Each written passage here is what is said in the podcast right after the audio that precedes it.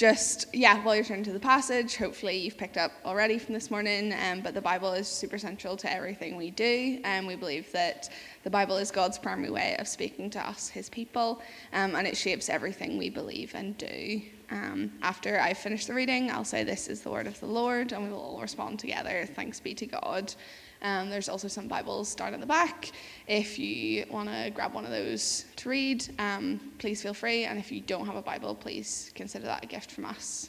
Um, so let's hear the Lord speak to us from James chapter two, verses fourteen to twenty-six. "What good is it, my brothers, if some says he has faith but not have works? Can that faith save him? If a brother or sister is poorly clothed and lacking in daily food, and one of you says to them, 'Go in peace, be warmed and filled,' without giving them the things needed for the body, what good is that? So also faith by itself, if it does not have works, is dead. But someone will say, 'You have faith and I have works. Show me your faith apart from your works, and I will show you my faith by my works.' You believe that God is one, you do well. Even the demons believe and shudder. Do you want to be shown, you foolish person, that faith apart from works is useless? Was not Abraham our father justified by works when he offered his son Isaac on the altar? You see that faith was active along with his works, and faith was completed by his works. And the scripture was fulfilled that says, 'Abraham believed God, and it was counted to him as righteousness, and he was called a friend of God.' You see that a person is justified by works and not by faith alone. And in the same way, was not also Rahab the prostitute justified by works when she received the messengers and sent them out by another way? For as the body apart from the spirit is dead, so also faith apart from works is dead." This is the word of the Lord. Thanks, Caitlin. Uh, good morning, everyone. Uh, good to see you all, and thanks for being here, especially if you look at all these papers. Look at this. It's like the newsreaders, they have that thing at the end. Um, if you're visiting with us this morning, it's great to see you. Uh, my name is Andrew. I'm uh, one of the pastors of Village. I, I lead our congregation here in Village South, along with the other elders who, who lead over in Village East, um, and it's great to have you this morning. Um, we're working our way through the book of James at the minute. As, as Lauren mentioned, next Sunday is my last Sunday for six weeks, and uh, even though I will miss you, I'm really looking forward to it. Um, and we're going to keep going through James while I'm away, um, and, but there's going to be a few weeks in there. We're going to have a couple of guests. Some friends of mine here are going to come and preach for us, and, and so in those weeks we'll take a break from James. But more or less, uh, we're just going to keep going through James. Uh, you might remember that I, we've said uh, before that this, this book of James is a letter from uh, the Apostle James. He was Jesus' brother. Um, so both had the same mum, not the same dad, obviously, because Jesus didn't have an earthly dad. Um, the half-brother of Jesus, then, I guess you could say. And it was written to Christians scattered all across Northeast Asia. So think of like modern-day Western Turkey. Um, and we've seen, and we've been looking at, that how studying this letter allows us to examine the relationship between our faith and our works. And it also helps us examine how our faith impacts our city and the world around us. And I think it's fair to say that nowhere else does James face up to these two issues than in the passage that Caitlin just read for us. So who's been who's been watching the Olympics? I've been trying to watch as much as possible. Nobody, no sports fans. A few, yes, thanks. Um, I've been uh, I've been loving the last few days modern pentathlon, which is pretty spectacular. Those athletes are incredible. But I've really enjoyed the boxing. It's kind of been one of the longest tournaments throughout the whole thing, and I, I do like boxing in general. Um, and it's so I, it's so fascinating the way these athletes can uh, just find uh, find a gap in their opponent's defense and, and land punches. And, and that's how I feel a wee bit when I read the book of James. I'm on the receiving end of that, because he doesn't pull any punches, does he? It's just it's just shot after shot after shot. And the reason we feel like that when we read it is because he writes to convict us. He writes to show us areas in our lives that need change and need the, need the grace of Jesus to pour into them. Now, I wonder if you've ever had to make a, a claim on your insurance. Maybe it's house insurance or car insurance, if you ever had an accident. Um, if you have, you'll know that it's not, it's not a nice process, is it? Um They, they, they kind of make it as, as difficult as possible. So they ask all these in-depth uh, questions. Um, they, they want to know where and when this happened and how this could have happened and was your door locked and whose fault was it and where was your car parked and all this crazy kind of stuff. It's almost as if their position is, we think you're lying until you can b- uh, back up your claim with evidence. We're, we're not going to believe you until we see the evidence of your claim. Uh, every detail is cross-examined, and they pile on the pressure to, to, to see whether the evidence you give them matches what you say. And the reason they do this is because they want to know, they need to know if your claim is genuine. Is your claim genuine? In two thousand nineteen, the cost of false insurance claims in the U K was one point two billion pounds on false insurance claims. That's a lot.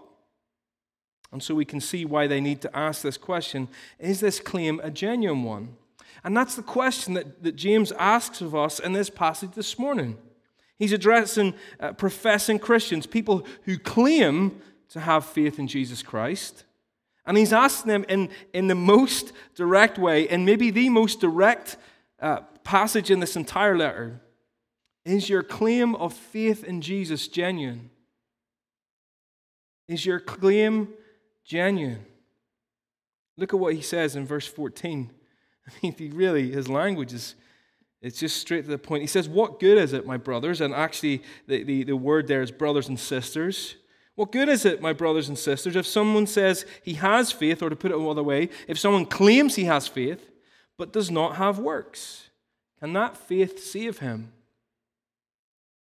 What he's saying is, is, is simply claiming to have faith in Jesus enough to save us?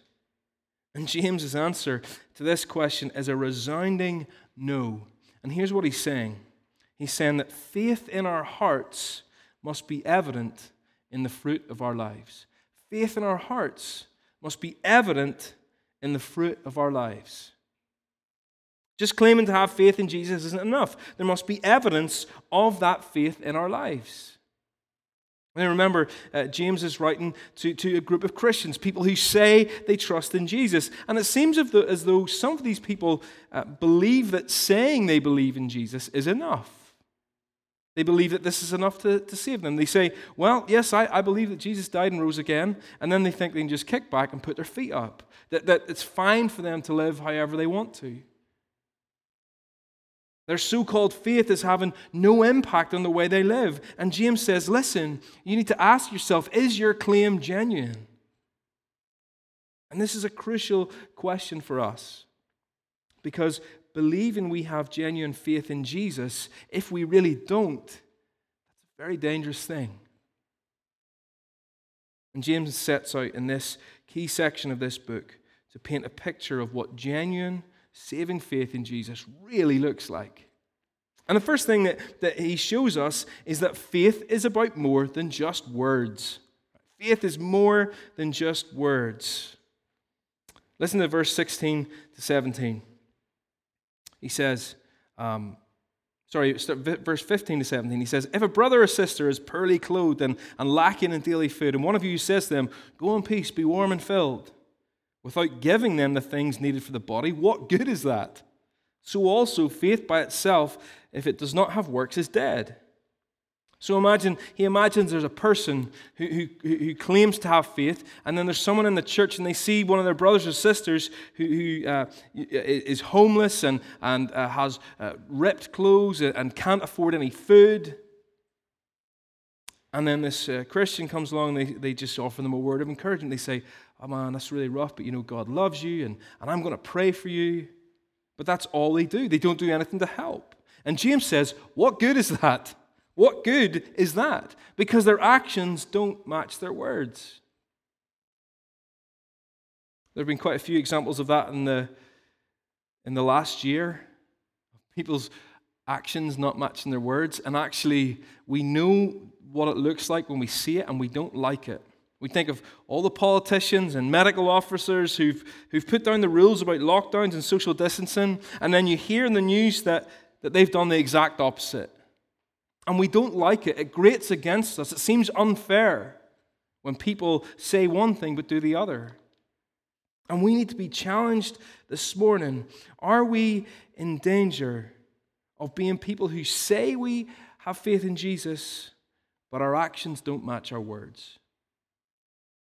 Are we in danger of loving Jesus with our lips, but not with our lives? Could we be people, for example, who are quick to say, yes, the gospel is for everyone, and then we undermine those words by, by being unwelcoming to certain groups of society?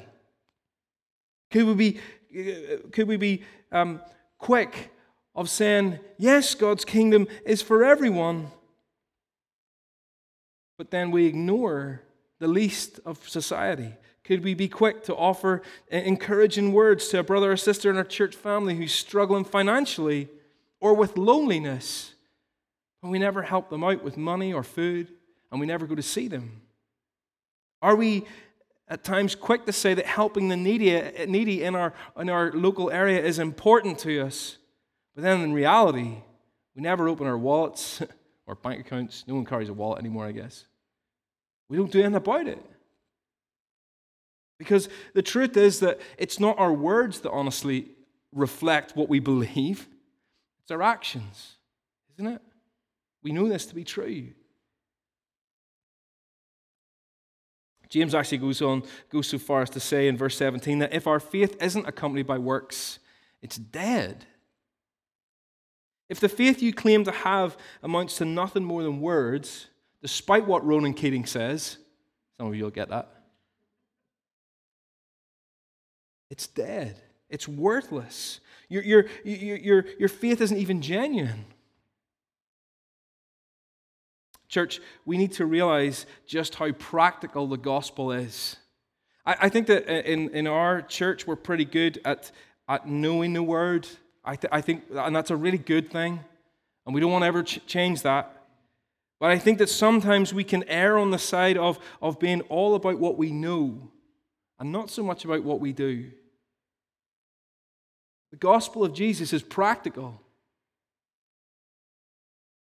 No more practical than, than, than God himself leaving heaven, becoming one of us, living as one of us, and then dying on a cross as one of us, and then rising from the dead. That's how practical the gospel is. He came and met our need.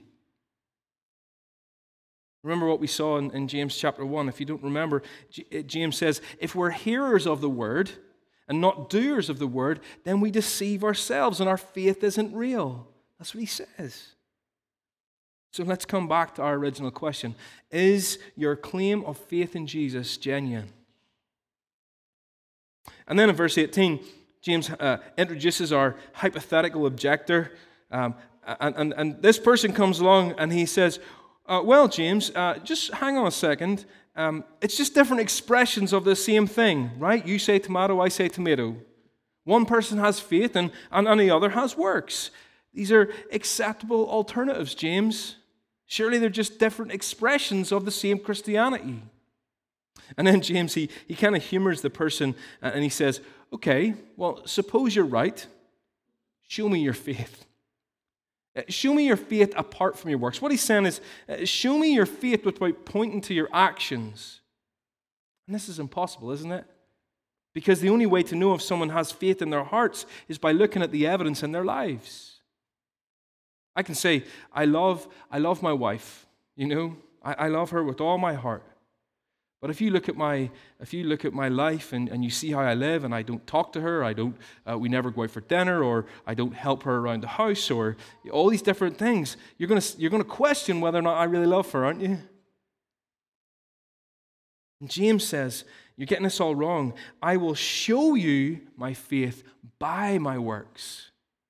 That's how I can prove to you that my faith exists and is genuine, not by what I say, but by what I do. When I was a child growing up in the gospel hall, uh, faith was often explained like this. You've probably heard this analogy. I can I can look at that chair, and I can and I can say that I believe that chair will hold my weight when I sit on it. Right? That's my claim. But ultimately, it doesn't really mean anything if I never actually sit on the chair. It's only when I sit on the chair that I demonstrate that that my I demonstrate my faith. That I say I believe this chair can hold my weight because, look, now I'm sitting on it. My faith in it can be seen by what I do. And faith and works aren't alternative options. which, which really equate to the same thing. One is actually the proof of the other. What we do actually proves our faith, you see? And here's what we need to grasp this morning. No one can see the faith you claim to possess unless it's demonstrated in the life you live. No one can see the faith you claim to possess unless it's demonstrated in the life you live. And this is the second point that James makes. Not only is, is faith not just about our words, faith must be accompanied by works. Listen to what James says in verse nineteen. He says, uh, you believe God is one. You do well. Even the demons believe and shudder. Hey, you know, he's, he's going after their, their Bible knowledge here, their doctrinal knowledge, if you want to use that language. Doctrine is just a word we use, and it just means uh, what we what we believe, right? That's what doctrine is, what we say about what we believe. He's saying, oh, well, you believe that God is one. Oh, you believe in the Trinity? You believe in the doctor, doctrine of the Trinity? Well, good for you, because guess what? Even the demons believe in that. You see, just knowing the Bible on its own is not a sign of genuine saving faith. Plenty of people know the Bible way better than any of us in this room, and yet don't know Jesus. Faith is, is, is about more than just knowing certain things in your head. It's about more than just being able to articulate our beliefs about the Christian faith. Some we're really familiar with in Northern Ireland, aren't we? There are tons of people out there who, who know the Bible, who know lots about the Bible, people who at times even are happy to agree with what the Bible says, people who will even argue publicly and politically for what the Bible says, and yet the way they live contradicts the commands of God. And we need to grasp that admission of the truth isn't the same thing as sub- submission to the truth. Admission of the truth isn't the same as submission to the truth. In other words, I can admit that I believe Jesus Christ is Lord with my mouth, but it's a whole different thing to submit to Jesus with my life. Saving faith goes beyond intellectual belief. Saving faith must be lived out, because without a life of repentance, of sin, and obedience to Jesus, our claim of faith is worthless. It's useless. It's dead. And honestly, I think this is something we need to be careful of. James, you know, he, he's writing to Christians that I think are quite like us. Christians who, who know the Bible. Christians who are, are good at being part of a church. You know, uh, no doubt if their, their church probably looked a little bit like ours. Minus the COVID, but they would meet in each other's houses. That's how they would have met. Sharing meals together. Talking about the Bible. Uh, working out what the Bible says about all the latest issues. He's writing to Christians here a bit like us, I think. And so we need to ask ourselves, could we be in danger of making our beliefs about Jesus just theoretical? We know what the gospel demands of us, but do we do what the gospel demands of us? We know how the gospel could change us, but, but do we allow the gospel actually to change us? Is it all in our heads and not seen in our lives? James says, I will show you my faith by what I do. The faith in our hearts should be evident in the fruit of our lives. Because faith and action go together. Now remember what Jesus is, or James is doing here. He, he's writing with, with genuine concern. These are Christians, remember, who used to be in, in Jerusalem with him. James led the church, and, and he was one of the pastors of the church in Jerusalem at the time. And and, and then when uh, Stephen uh, was martyred, and then all this persecution rose up, and all these Christians had to flee for fear of their lives. And so these are, it'd be like me writing, I mean, I'm not equating myself to an apostle, don't think that, but it'd be like me writing to you guys if you all had to leave Belfast and scatter across the island, right? He loves them. And his desire isn't to expose their, them publicly. His desire is to help them. To show us what genuine saving faith looks like. And I, I just want to pause here for a second, just to acknowledge that there are people in this room who, who, who don't necessarily need to, to hear this message in the same way that others do.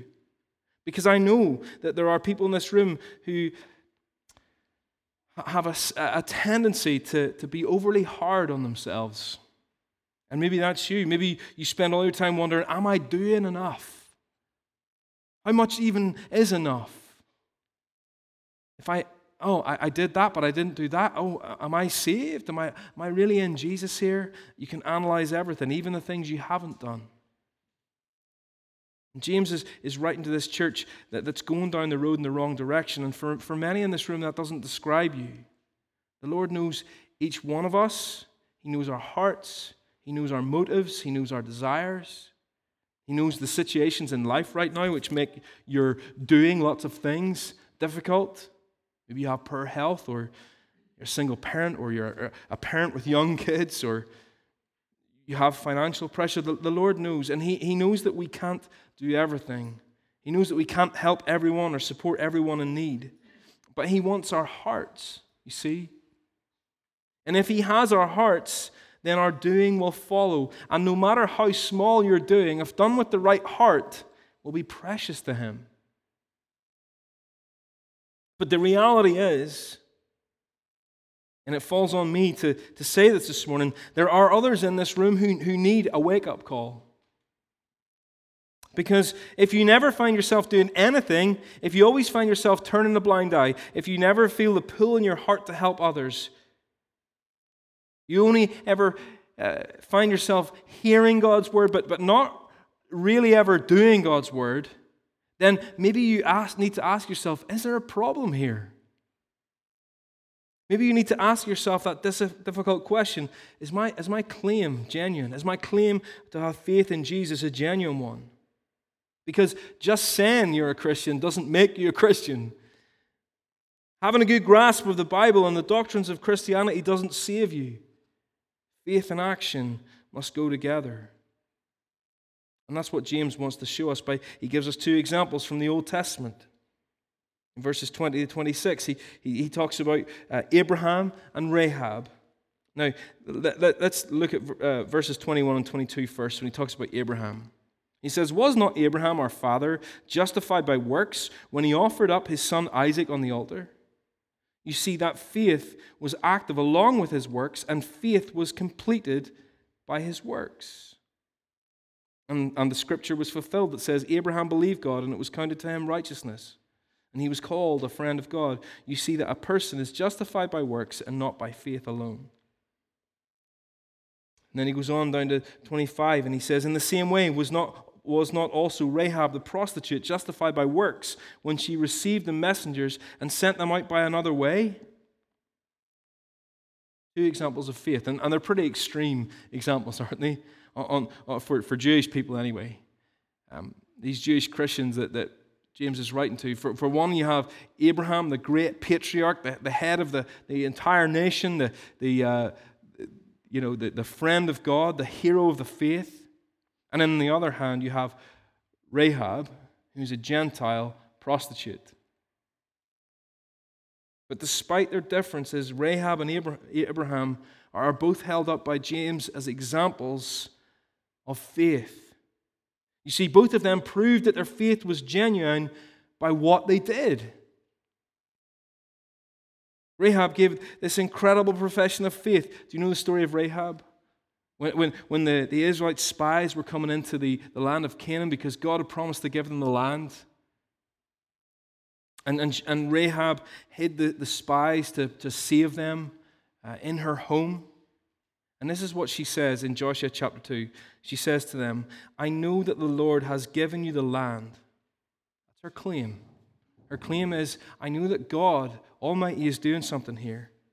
And then she lifts her rhyme, uh, she rhymes off a list of things that He has done.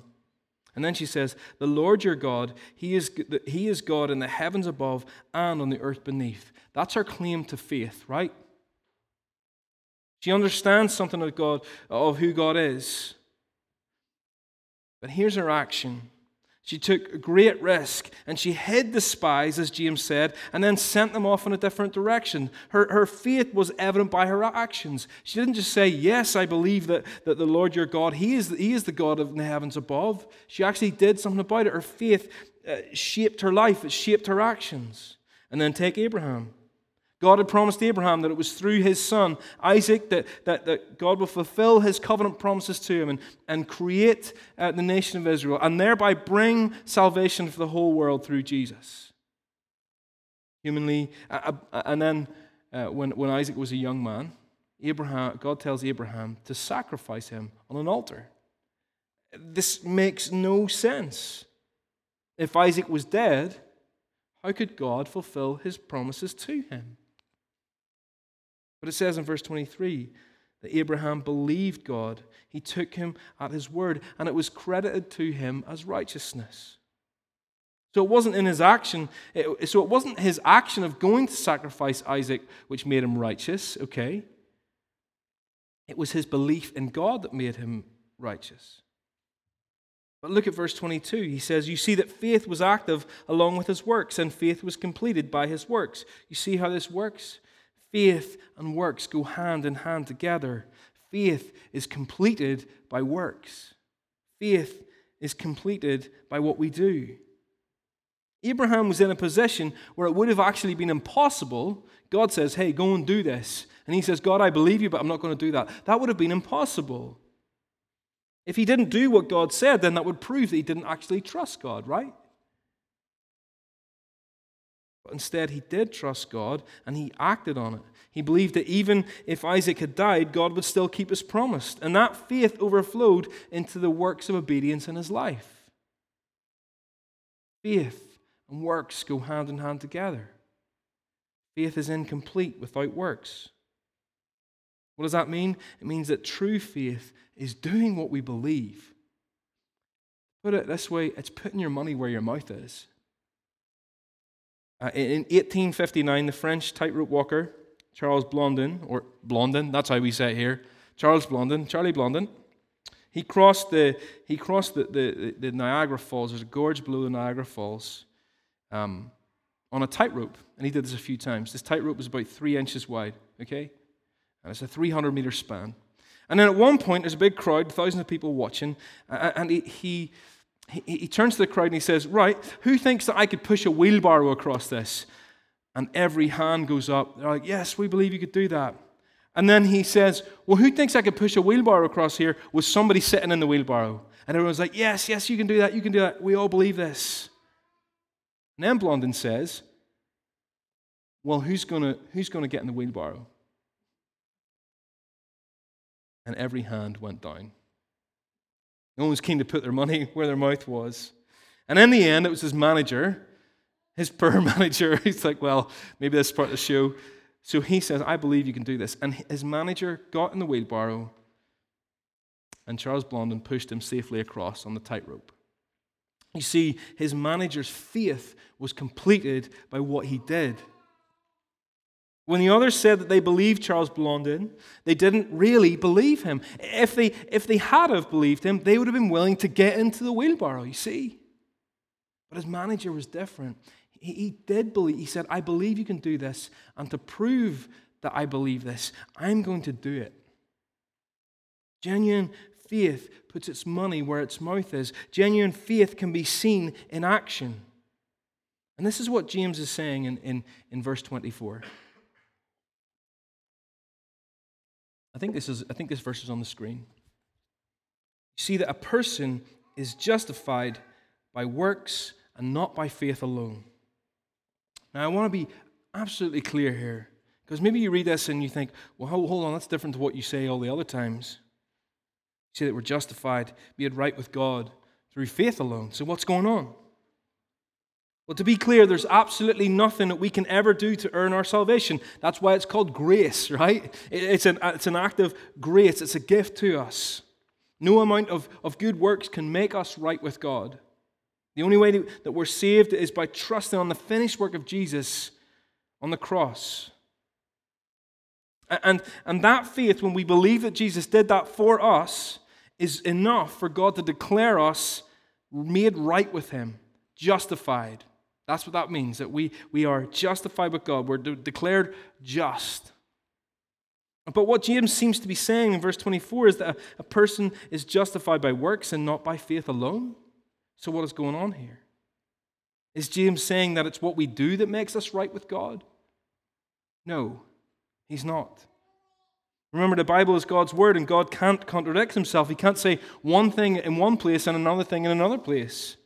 But James is saying, if we really are justified by trusting in the finished work of Jesus, then we can't and won't just go on living however we please.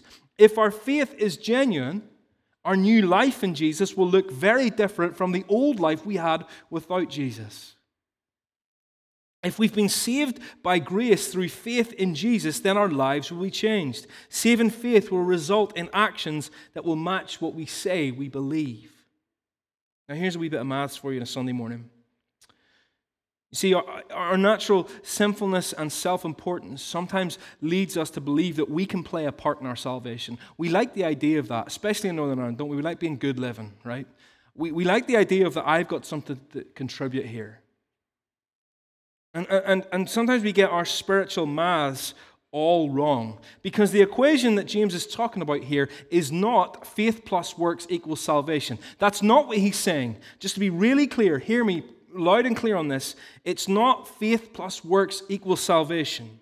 It's not that God gives faith uh, as long as you work hard enough and then you're saved. That's not how that works. It's not that God gives faith to those who earn it. It's never that. But here's, here's James's equation on the screen. Faith equals salvation plus work. Faith in Jesus leads to us being saved and then living for Jesus. Do you see how this works? When we put our trust in Jesus to save us, that's faith. And then we're saved. That's the salvation. And then we go on to live in a new way. That's works. God gives us a new life, and in our new life, we are transformed to be more like Jesus. So inevitably, we will do things more like what Jesus would do. John Calvin was um, a, a pastor and a theologian in the seventeenth century. He was one of the reformers, and, and he says this: "It is faith alone which justifies, and yet the faith which justifies is never alone." In other words, it's only faith in Jesus that saves us, but you'll be able to tell very quickly whether that faith is real or not by the actions it leads to. New life in Jesus leads to new living for Jesus. New life in Jesus leads to new living for Jesus. And so now we can go back to verse twenty-four. Can we put that up on the screen again, Ethan? Verse twenty-four. Let's, let's read verse twenty-four as James intends it to read it. You see, you see, he says, you see. Now, he's not saying, saying, you see, as in, therefore, or, you know, uh, now then, or, you know, the way we would use it. Oh, you see? What he's actually saying is, you literally see. You see that a person is justified by their works. You see, there is evidence that a person is made right with God by, by how they live, by what they do. You actually see that a person has faith in the chair when they sit down on it. You see that an apple ha- a tree has life when it produces apples. You see that a person has faith when they get into the wheelbarrow. You see that someone actually has new life in Jesus because they now live how Jesus wants them to. And I wonder, and I'm nearly finished today, I wonder when people look at us, do they see that we have faith in Jesus? Do, do they just hear us say it, or do they see us do it? What do people think of when they, when they look at Village Church in South Belfast? When they look at our lives as a church family, or they look at your life as an individual? Does the, does the way that we live show that we are in Jesus? Is our claim of faith in Jesus genuine? Is there evidence of the new life we now possess in Christ? And, and this is really, as he finishes off this section in verse twenty-six, this is what he's getting at in his final sentence. He says, "For as the body apart from the spirit is dead, so also faith apart from works is, is dead." If you if you've ever um, if you've ever um, been with someone who they've passed away, I hope you haven't, but if you have, you, it's it's a strange thing that happens. When when they die, their body just is, is, I mean, it sounds silly, it sounds obvious, but their body becomes lifeless. There's a huge difference between one second and the next. The body apart from the spirit, that's what we sin. When someone dies, the, the, it's there's just nothing there. It's dead. And what James is getting at is, is that where there is life, there will be signs of life. When it comes to faith in Jesus, the signs of life will be the good works that we do. See, faith that is living is a faith that works. And what are these signs of life? Well, quite simply, it's it's a life lived in obedience to God. It's being like Abraham and offering up everything you have in sacrifice to God. It's being like Rahab and reaching out to those in need and, and taking in strangers, no matter what the cost or danger is to yourself. It's putting the needs of others before your own needs. It's being humble and serving and genuine. It's being like Jesus, who humbled himself, emptied himself, who came not to be served, but to serve. These are the signs of life.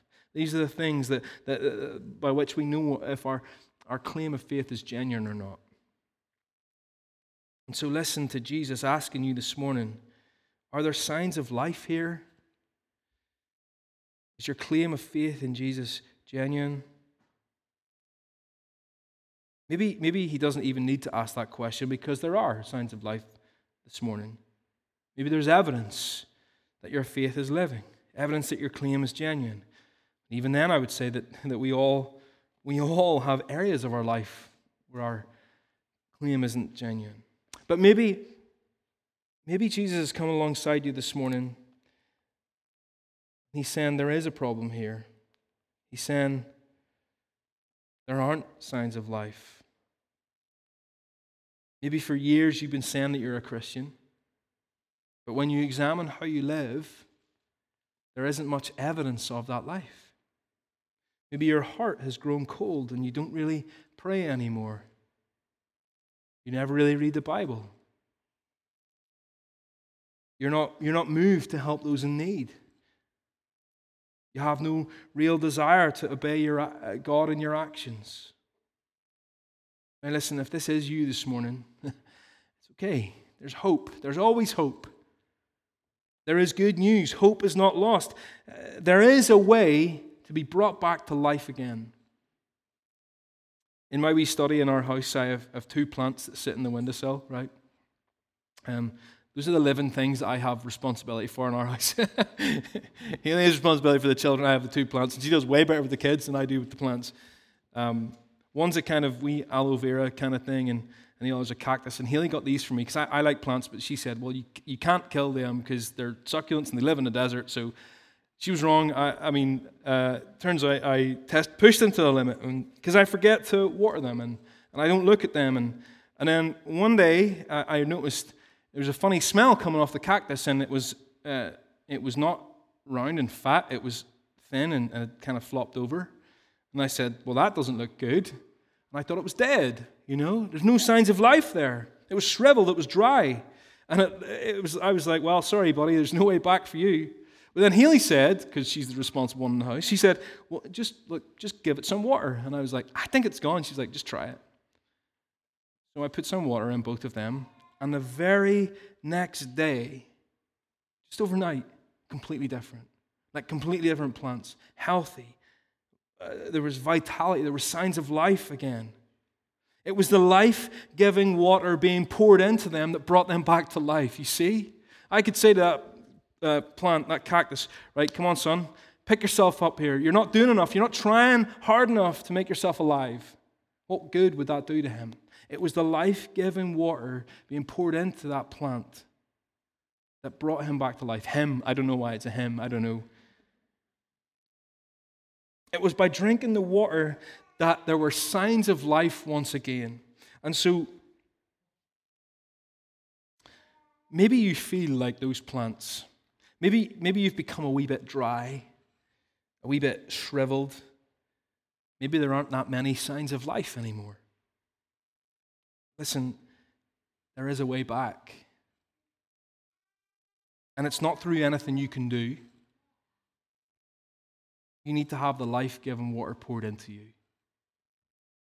The gospel is here to revive and refresh you. And if you let him, I think that's what the Holy Spirit is doing right now. Maybe he needs to pour that life-giving water into you again. Just trust once again, or, or maybe even for the first time, in what Jesus Christ has done. That it's not our works that save us, it's his work. Make Jesus the object of your faith. Trust him as our Savior. That's how we receive the saving faith. That's how we begin this new life with, with him. Come to him, drink from him, receive from him. R- return to Jesus again this morning. Even if you return to him every week, return to him again now. Even if you haven't come to him ever in your life, or, or, or, or you haven't done it for years, return to him this morning and let this life-giving water pour into you again. And it's from there the signs of life come. It's from there the works follow the faith. Maybe that's you this morning. I'm going to ask Chris to come back up, and, and we're going to move into time of worship, and we're going to come to the Lord's table. But before we do that, let me pray for us.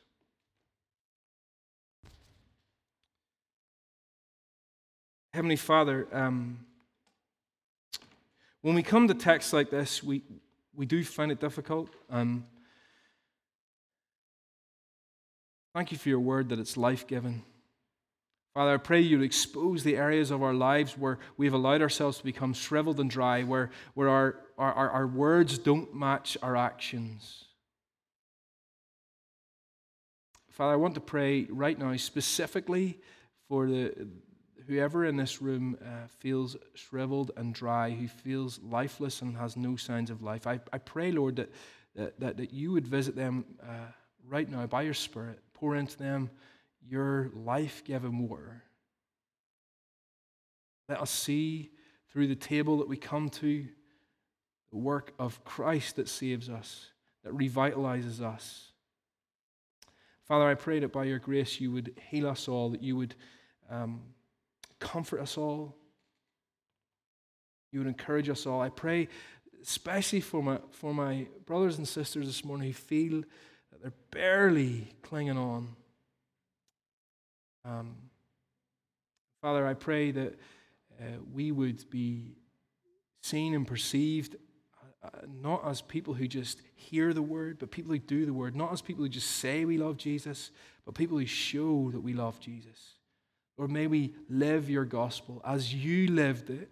May we follow your example. Thank you for your cross. Thank you for your sacrifice. Thank you for your table, this meal that we take together as your children. Visit us in, in, in that special way through your table this morning, Lord Jesus. Let's receive your grace once again. And may we be revived. In Jesus' name.